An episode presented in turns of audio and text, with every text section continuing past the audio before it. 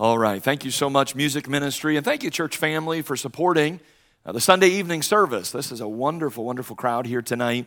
And we're certainly grateful for uh, the privilege that we have to meet together. If you have your Bibles tonight, I invite you to take them and go with me to the book of Nehemiah, chapter number two, please. Nehemiah, chapter number two. While you're turning there, I wanted to just mention a couple of things to you uh, here this evening. A week from tonight, as a church family, uh, we will celebrate the Lord's table. And we will gather together in that six o'clock service, and uh, we will commemorate and remember really the sacrifice that has been made uh, on our behalf. The sacrifice, of course, of the Lord Jesus Christ there on the cross, and one of the ways uh, primarily that He has uh, ordained that we remember that sacrifice is through the Lord's table. And so if you're a member of this church, uh, this is your church home, and you're in this area, and you're not otherwise hindered, let me encourage you to be there. It's always a very, very special time uh, for our church. And of course, we're just on the verge of the holiday season. And uh, the holidays, of course, can become a very exciting time, a very wonderful time, a busy time, and maybe even an expensive time. I never want to add to uh, the burden, financial burden of our people, uh, but we do believe that as God's people, we're to be givers. And I want to just say a word or two about a couple of special projects that uh, we can give towards. I don't know, probably in the last 10 or 15 years, something has been designated on the Tuesday after Thanksgiving as Cyber Tuesday. And it's a place where folks can do uh, some online giving. I shouldn't say Cyber Tuesday, it's Giving Tuesday. Cyber Monday is the day before. I'm getting my days mixed up. And a Giving Tuesday is a place where folks give to charitable causes and charitable uh, organizations uh, after really several days of sort of shopping and buying things for us. And uh, the materialism that sort of takes over just a little bit in our culture. Of course, you know the day after Thanksgiving is known as Black Friday. That's a huge day of shopping for in person shopping. And then the Monday after Thanksgiving is known as Cyber Monday. And, and that's a big day for online sales. And a lot of the companies are running special deals. And so we have, for the last several years, participated in Giving Tuesday as well. And, um, and what we're giving, what we set a goal this year is to give $5,000 on Giving Tuesday to the Gospel Film Project. And uh, many of you remember Dr. John Reynolds, who is here for our missions conference, and the gospel film is a, is a, a group that he represents. And the idea is there's an incredible film that has been made. It's about 12, I think, 13 minutes in length, and it is just such a clear visual picture of the gospel, incorporating scripture and music and moving images. And it has been translated into many languages. And when different things happen throughout our world, it could be perhaps a natural disaster that takes place somewhere or war breaks out somewhere. The gospel film, those that oversee that will spend significant amounts of money to promote the gospel film in different places that are being affected. And, uh, and I think to date they've spent hundreds of thousands, if not millions of dollars, in uh, promoting that through Facebook and primarily through Google and YouTube and that sort of thing. And so anything that we give goes directly to that. Uh, there's, as far as I know, there's no overhead for that. It goes directly to either translating the film into additional languages or to promoting the film so that more people will see it. And so um, some of you may want to be involved in that. Again, we have a goal of $5,000 towards that. And then, of course, our Christmas offering, uh, we, are, we are striving together for $50,000.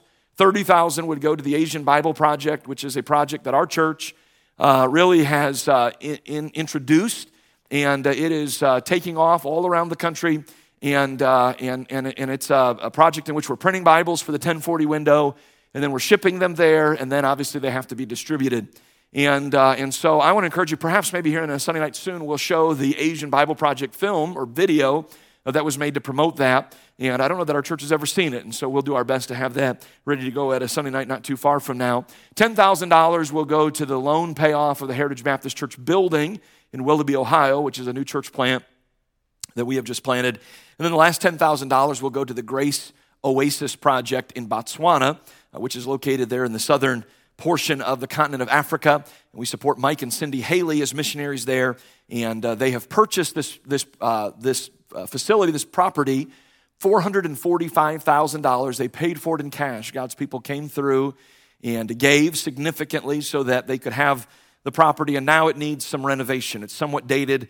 And so we want to have a part in that. So your $10,000 uh, will go towards that as well. Buying materials uh, and different things, of course, that would be necessary to update that facility. So I wanted you to be aware of that. We're in Nehemiah chapter number two tonight. And I'm, I'm just going to read verse, verse number 10. And uh, that'll sort of be the, the launching point for, for the message tonight. When Sanballat the Horonite and Tobiah the servant, the Ammonite, heard of it, heard of it, of course, this is Nehemiah coming Uh, to the city of Jerusalem to rebuild the walls. Notice it grieved them exceedingly that there was come a man to seek the welfare of the children of Israel. It's an interesting phrase, isn't it? It grieved them exceedingly that there was come a man to seek the welfare of the children of Israel. I want to try to answer the question tonight why such hatred for the Jewish people? Why in our world is there such hatred for the Jews? On Saturday, October the 7th, I woke up and was going through my normal Saturday morning routine by just getting some updates on what really had happened in our world overnight. And I began to learn of the horrific events that were unfolding in Israel. On a holy day there, the Sabbath, or as they would refer to it, the Shabbat, Hamas, a radical Muslim terrorist organization, launched a full scale surprise attack by air, by sea, and by land on the nation of Israel. As a result of this attack, attack more than 1,400 people were killed, including children, and more than 4,500 people were injured. The Israel Defense Forces believe that another 241 people have been taken hostage. I believe, I believe about 30 or so of those 241 are Americans, taken hostage by Hamas and are being held in what is known as the Gaza Strip. Hamas claims to have launched on that day, to have launched at least 5,000 rockets at southern and central Israel, while the IDF, the Israel Defense Forces, disputes this and claims that only 2,200 rockets were fired. The first warning sirens were sounded in Jerusalem at 6:30 a.m. on that dreadful day. I don't exactly know how far ahead of us Israel is, but I'm guessing 7 to 8 hours. So as we were going to bed on that Friday night, things were beginning to unfold on the other side of the world. One of the most well known sites of the attack was centered on a desert music festival in southern Israel. In Israel, Rescue Service reports, listen to this, they report that 260 bodies were removed from this venue following the attack. One of the, another, another disturbing story that has emerged Uh, from what happened there was a, of a little kibbutz located just three miles from the Gaza Strip. That kibbutz was called Kfar Aza. I'm probably not pronouncing that correctly. The news service Reuters ran an article on October the 12th titled How an Israeli Kibbutz Paradise Turned into Hell in Hamas Attack. An Israeli general had this to say about what they found in that kibbutz. He said this It's not a war, it's not a battlefield, it's a massacre. I've never seen anything like this, and I've served for 40 years. It is estimated that at least 70 militants penetrated this community armed with rifles, rocket propelled grenades, and hand grenades. As the media were given the opportunity to observe the carnage in this little town on the days that followed, one Israeli soldier standing off in the distance shouted to the media, Tell the world what you saw here. Tell the world what you saw here. Truthfully, while this was labeled as a surprise attack, it isn't all that surprising for us to learn of a war breaking out in that part of the world. The nation of Israel sits on a tiny plot of land that is just 290 miles long from north to south and only 85 miles wide from east to west at its widest point. Though it is, it is insignificant, it is tiny by most standards, it is a very significant place, housing a very significant group of people within its borders. From the beginning of time, some of the world's most significant and historic events have unfolded in this place. All around this tiny nation are people and nations that have been vowing to destroy them for many years. Iran's leaders have been preaching death to Israel for a long time. Many will claim that these conflicts are primarily political or that they're geographic in nature. For instance, on a trip I took to that part of the world in 2018, I heard with my own ears our tour guide say these very words. He said, Every war, every war throughout history that has been fought in this land has been fought over the years because of water. Those, those are the very words that I heard with my own ears our tour guide say. He was dogmatic that this, that this was the reality, but those of us who believe the Bible discover a far different truth, don't we? In our text, we find Nehemiah returning to Jerusalem, believing that God had put it in his heart to strengthen and fortify this holy city by rebuilding the walls. Ezra had gone there prior and had led the people to rebuild the temple, and now God was leading Nehemiah to go after the Babylonian captivity and rebuild the walls. And just like today, just like today, there were evil men who sought Jerusalem's destruction. It was in their best interest to keep Jerusalem weak and vulnerable. The Bible says of these men, their names are given to us, Sanballat and Tobiah, that they were grieved exceedingly that someone was come to seek Israel's welfare. These men would be a thorn in Nehemiah's side throughout the entire project, but by God's grace, the wall was completed in just 52 days.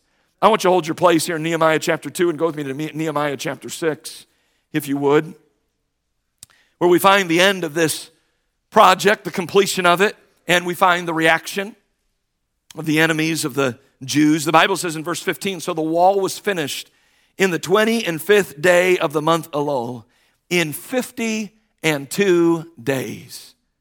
And it came to pass that when all our enemies heard thereof, and all the heathen that were about us saw these things, they were much cast down in their own eyes. Why?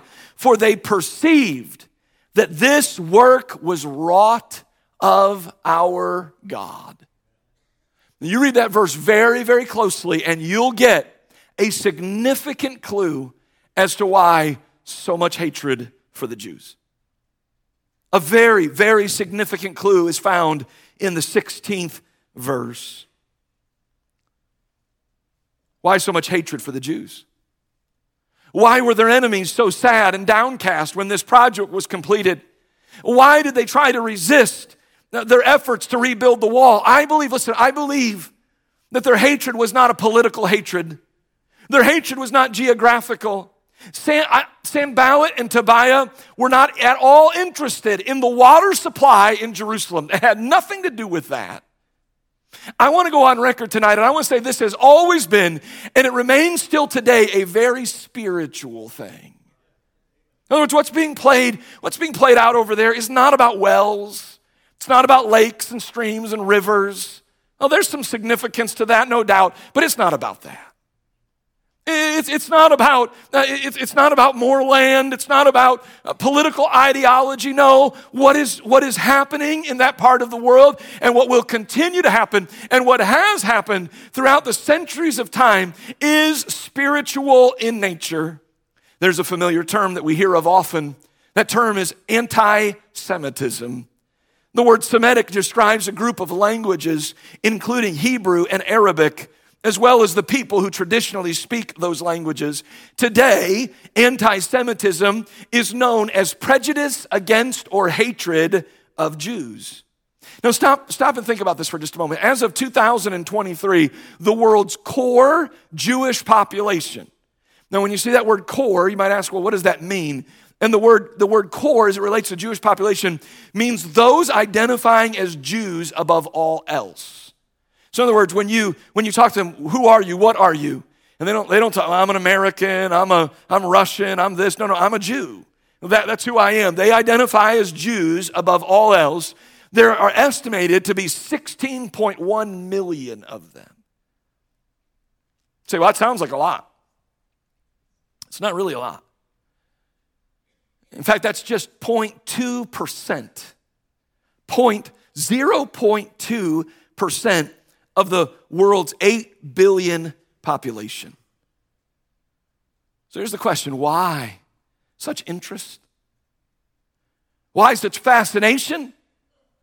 And ultimately, ultimately, why such hatred and vitriol from the people worldwide over such an insignificant amount of people? I believe this with all my heart that this conflict that has lasted for thousands of years and for many generations is indeed a spiritual conflict. Listen, this is a battle between good and evil. This is a battle between light and darkness. I'd even go so far as to say this is a battle between God and Satan. And in order to see this, listen, we have to look at the big picture. See, the reality, the reality today is, is that the Jewish people have rarely fulfilled God's covenant expectations for them. Rarely have they done what God demanded of them when He entered into a covenant relationship. By the way, God has never failed them, not a single time. But the Jewish people have primarily disappointed God and have, have, have not fulfilled His covenant expectations for them. Their history is littered with idolatry, fornication, both physical and spiritual fornication, and ultimately, ultimately rejection of God's promised Messiah, Jesus Christ. Can I just say that the vast majority of Jews living in the world today do not know Christ? Of the 16.1 million, I wouldn't even venture a guess but it would be a very, very small number, maybe even, even in line with that 0.2% that we said just a moment ago of what the Jews, the core population of Jews, would make up of the world's overall population. Maybe, maybe that few of them have come, have personally come to acknowledge Jesus Christ as the Messiah and have repented of their sins and believed on Him for everlasting life. So when I say, listen, when I say that this is good versus evil, I am not speaking of the current state of the nation of Israel. I, am not saying that they always represent good and that they always do right and that, they, uh, that, that they're always on the right side of every issue. That's not what I'm saying. But rather, I'm saying good versus evil in the overarching plan of God to use the Jews to bless all people. You see, God has chosen the Jews to be his covenant children and to accomplish his plan of salvation and redemption through them. And listen, the devil is acutely aware of these things, and he has worked diligently throughout history to destroy the Jewish people, knowing that if he can somehow do this, he can thwart God's plan and claim the throne and power he has always coveted. The Bible says in Isaiah 14, Here's what the devil said For thou hast said in thine heart, I will ascend into heaven.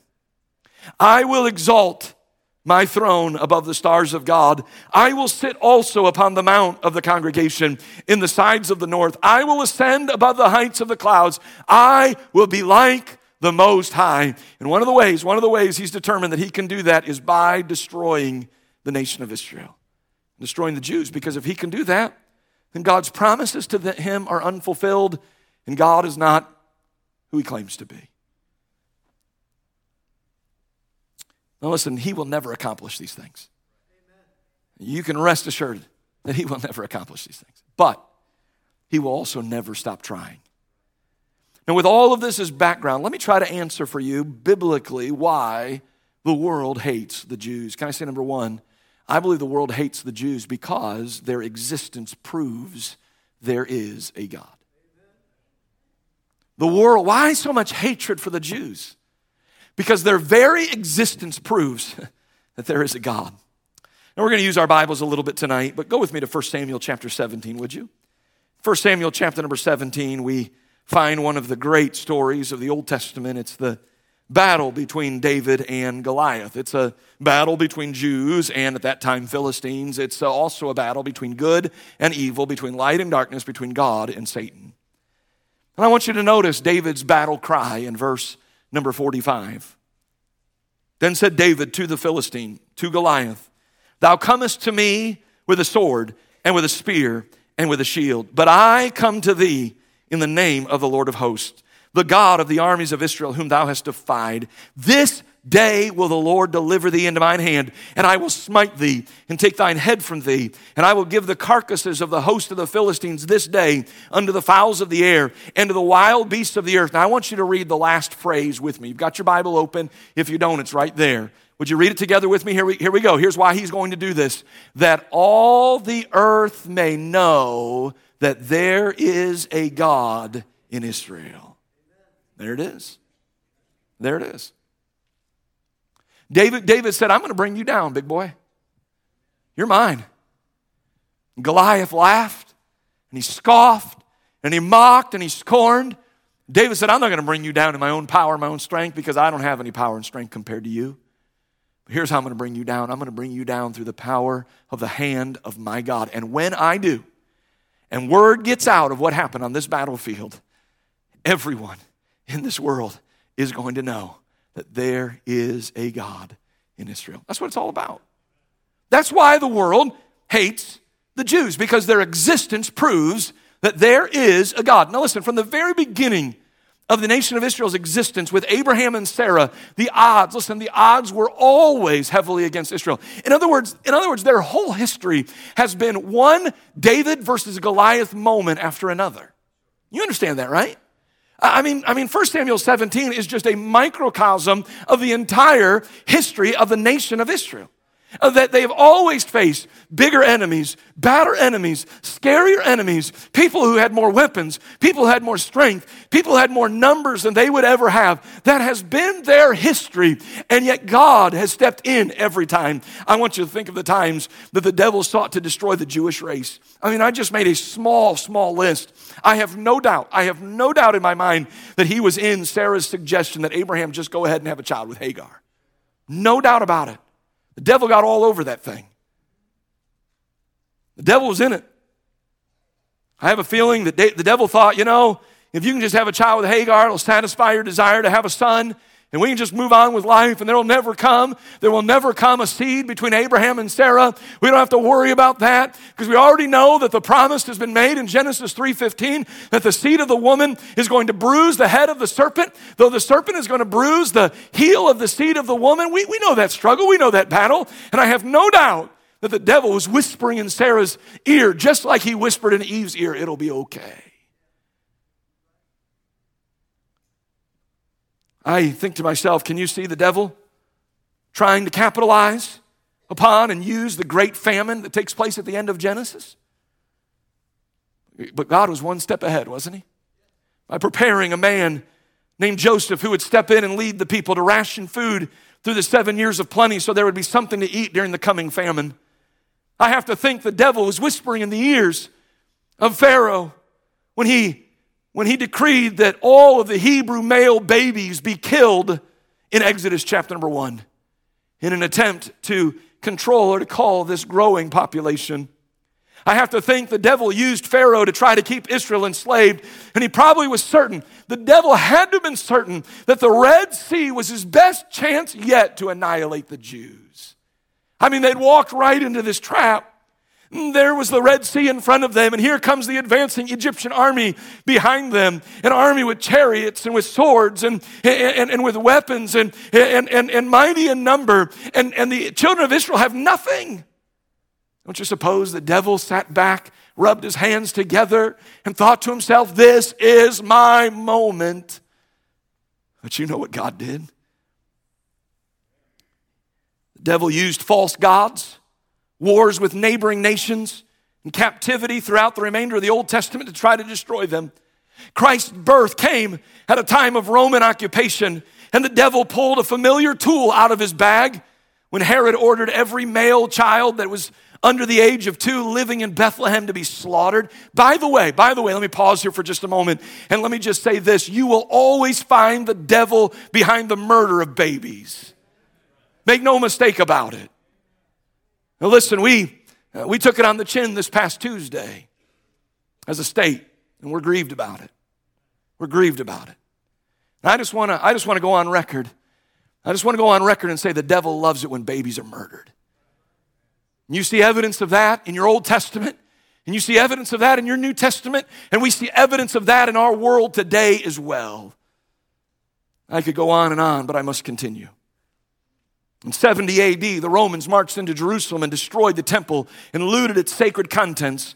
In the year 415 AD, St. Augustine, a famed theologian in the Christian faith, wrote some very alarming anti Semitic words. He said, here's what he said St. Augustine, you, you hear him sometimes quoted favorably. Here's what he said The true image of the Hebrew is Judas Iscariot, who sells the Lord for silver the Jew can never understand the scriptures and forever will bear the guilt for the death of Jesus. In 1348 and 1349, as the Black Plague took its toll on Europe, the Jews became the scapegoats.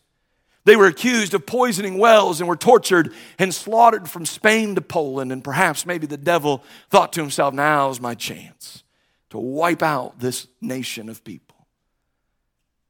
Some of you were alive between 1939 and 1945 when, when approximately 6 million Jews were murdered by the Nazis in what has come to be known as the Holocaust. Now, think with me for a moment. Clearly, clearly, we see a consistent pattern throughout history to obliterate the Jews. You mean to tell me it's all about water? Come on. You kidding me? This isn't about water. This is Satan against God. This is Satan looking at the Jewish people and saying, if I can destroy them, if I can do away with them, then I can destroy God. Clearly, clearly, this is what's happening. This fledgling group of people who have outlasted all their enemies, who are much more numerous and powerful than them, what's the only way to explain something like that? The only way to explain it is God. Why does the world hate the Jews? Because their very existence to 2023 proves, listen, proves beyond a shadow of a doubt, there is a God in heaven. There's a God in heaven. Just as David said on that battlefield there in the valley of Elah, I'm going to bring you down that all the earth may know that there's a God in Israel. To this very day, every time a Jew steps onto a battlefield, the God of heaven steps up to defend them. Why? So that all the earth may know that there's a God in Israel. Now listen, you, you, and I, you and I know this, that this world is quickly forsaking God. Wants to act as if he's not real, he doesn't exist. And, and yet, if they acknowledge and recognize the Jewish people and what God has done through the Jewish people and for the Jewish people, then they have to acknowledge his existence. So, why does the world hate the Jews? Because if we can do away with the Jews, then we don't have to think about God anymore. Number two, the world hates the Jews because through their existence we have been given the Word of God.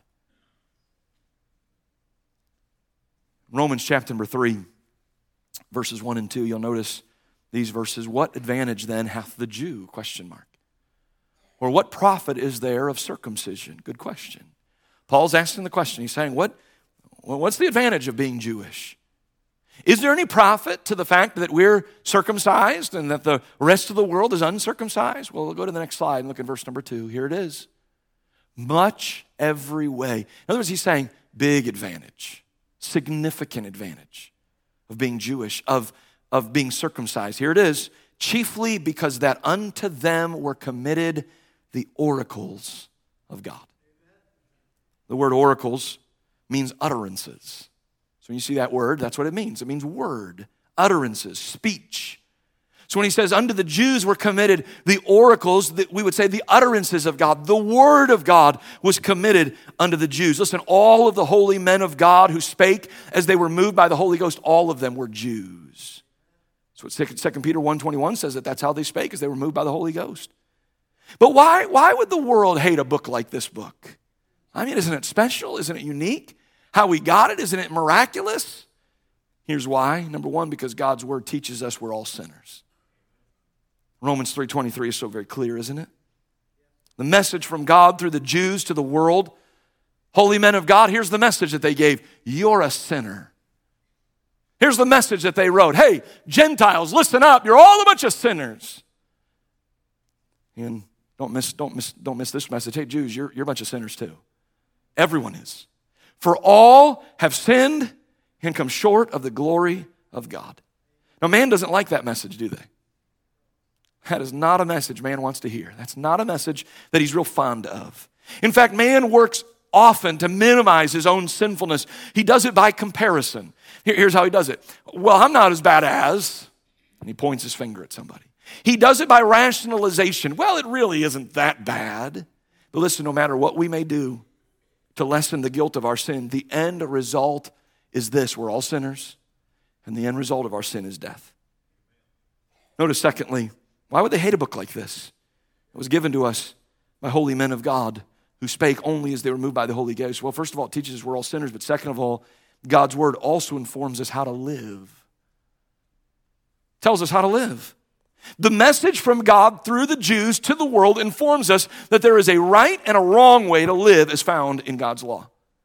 In other words, God demands certain things, and any violation of those things is sin. Man doesn't like to be told what to do. When he is told to have no other gods, he wants to run to idolatry. When he is told to honor father and mother, he instinctively wants to dishonor father and mother. When he is told not to steal or bear false witness, he looks for ways to do this. When he is told not to eat the fruit of the tree of the garden, he eats it anyway. You get the idea, right?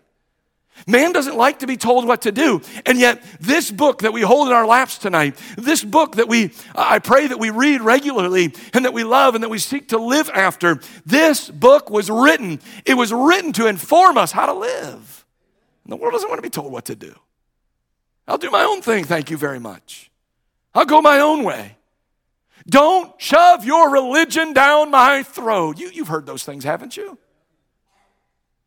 And so when the world understands, man, we wouldn't have, we wouldn't have this book that tells me how to live if it wasn't for the Jews. Well, you can understand why the world would hate the Jews.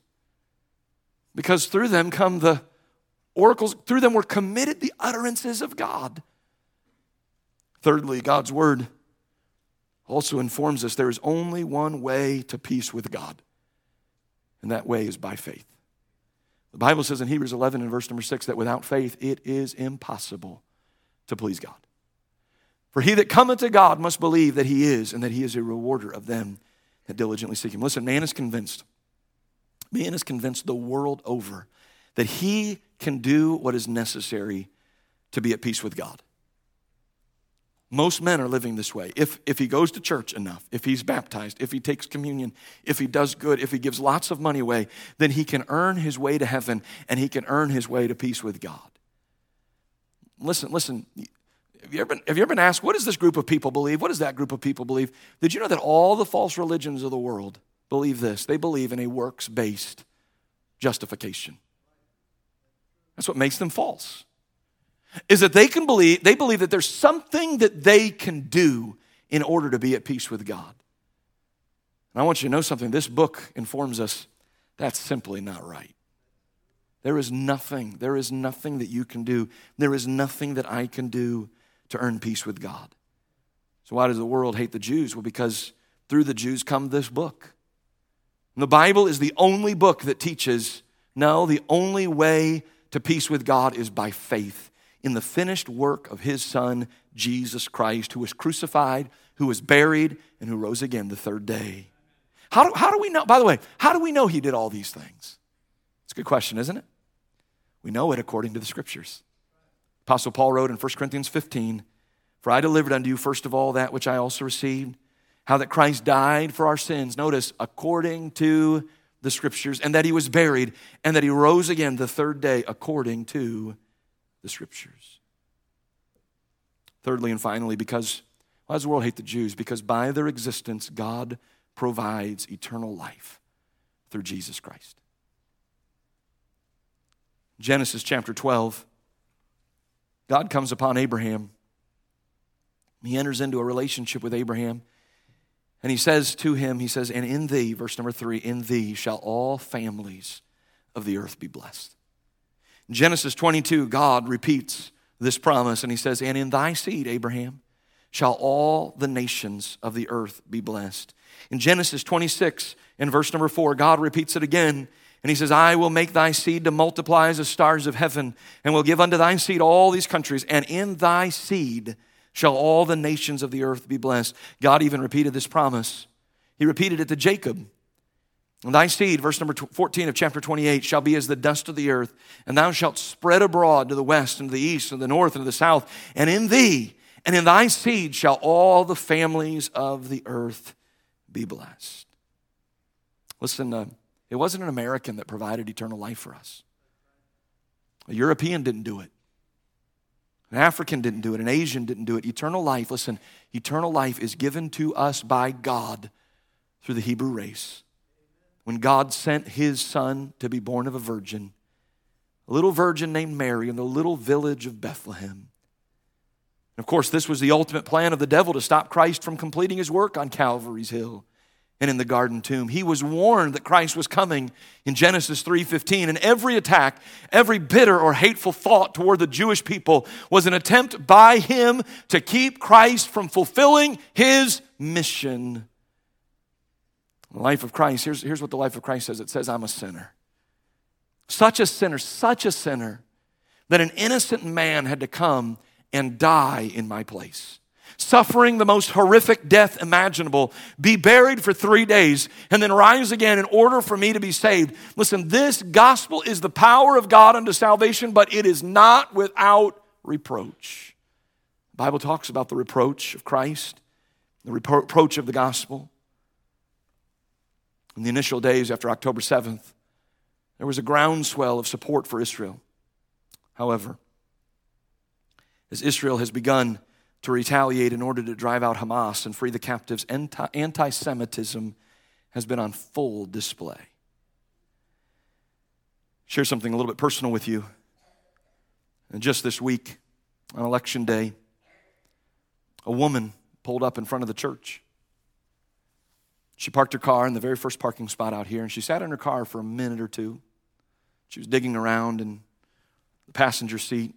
She proceeded to get out of the car. She looked around, proceeded to get out of the car, and she proceeded to stick on the pillars out front and on the handicap parking slots out front and on the brand new cornerstone stickers that are anti Israel and are in favor of Palestine. We know that because it was all captured on camera. We saw her plain as day. I received a text tonight on my way into the service from Brother Ron. And he said that something had happened in Brooklyn. And he sent me a picture. I think the picture is able to be seen. This is a cemetery. I, I texted back. I said, Brooklyn, New York? He said, No, Brooklyn, Ohio. You may not be able to see it very clearly, but those are swastikas and those are Hebrew graves. Just a mile and a half from here, two miles from here. Listen, this is the world that we're living in. This is, this is what we're dealing with. So, what should we be doing as Bible believing Christians? Three things, and we'll be done, and it'll be very quick. Number one, pray for the peace of Jerusalem. Pray for the peace of Jerusalem. The Bible says in Psalm 122, verse number six, pray for the peace of Jerusalem. They shall prosper that love thee. That's what we ought to do. I ought to pray for the peace of Jerusalem. Listen, I, I, listen, I understand there are, there are souls in, in, in Palestine, Gaza, as it, as it were, that are in harm's way as a result of, I get, I get all of that. I get all of that. I'm not here, I'm not here to break everything down, but I'm just simply saying, listen, we need to pray for the nation of Israel. And we need to pray for the peace of Jerusalem, and we need to stand up.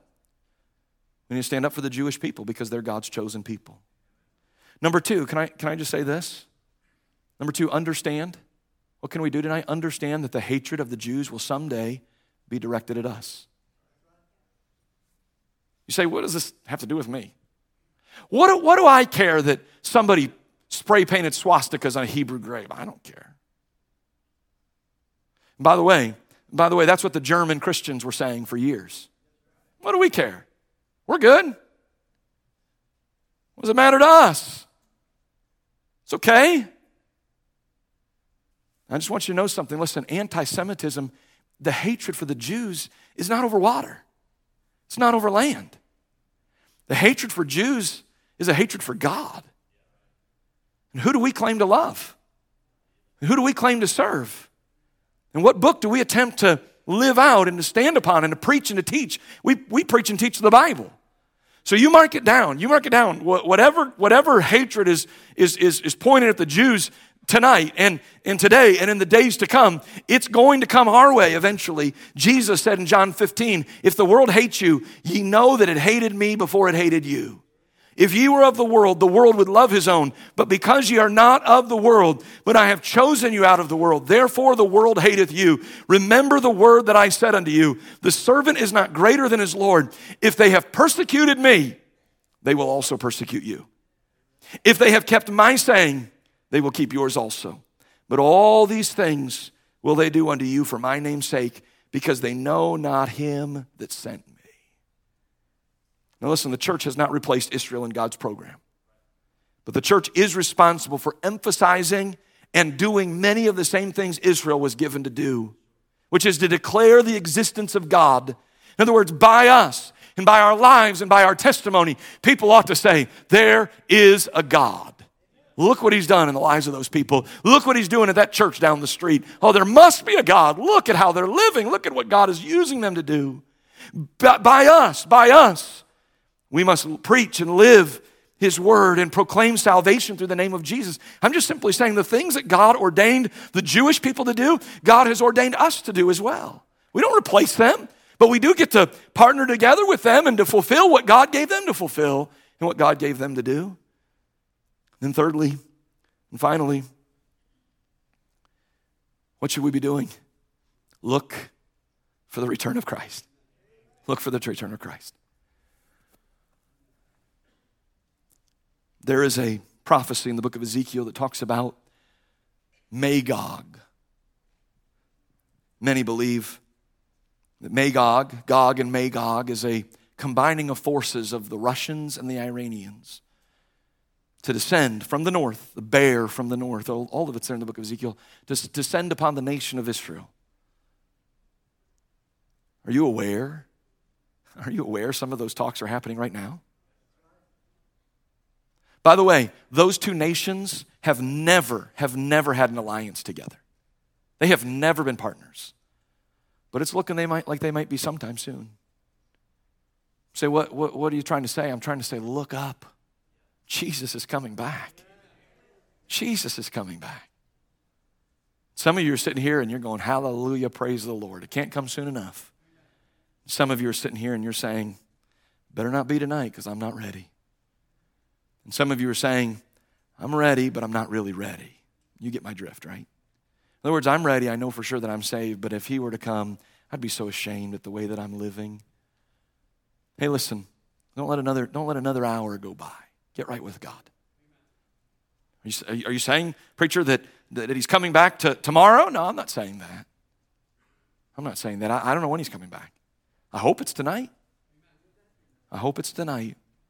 It may be another 50 years, 100 years, maybe even longer, but we do know this he's coming back. Bible says in Luke 21, 27 and 28, and then shall they see the Son of Man coming in a cloud with power and great glory. And when these things begin to come to pass, then look up and lift up your heads, for your redemption draweth nigh.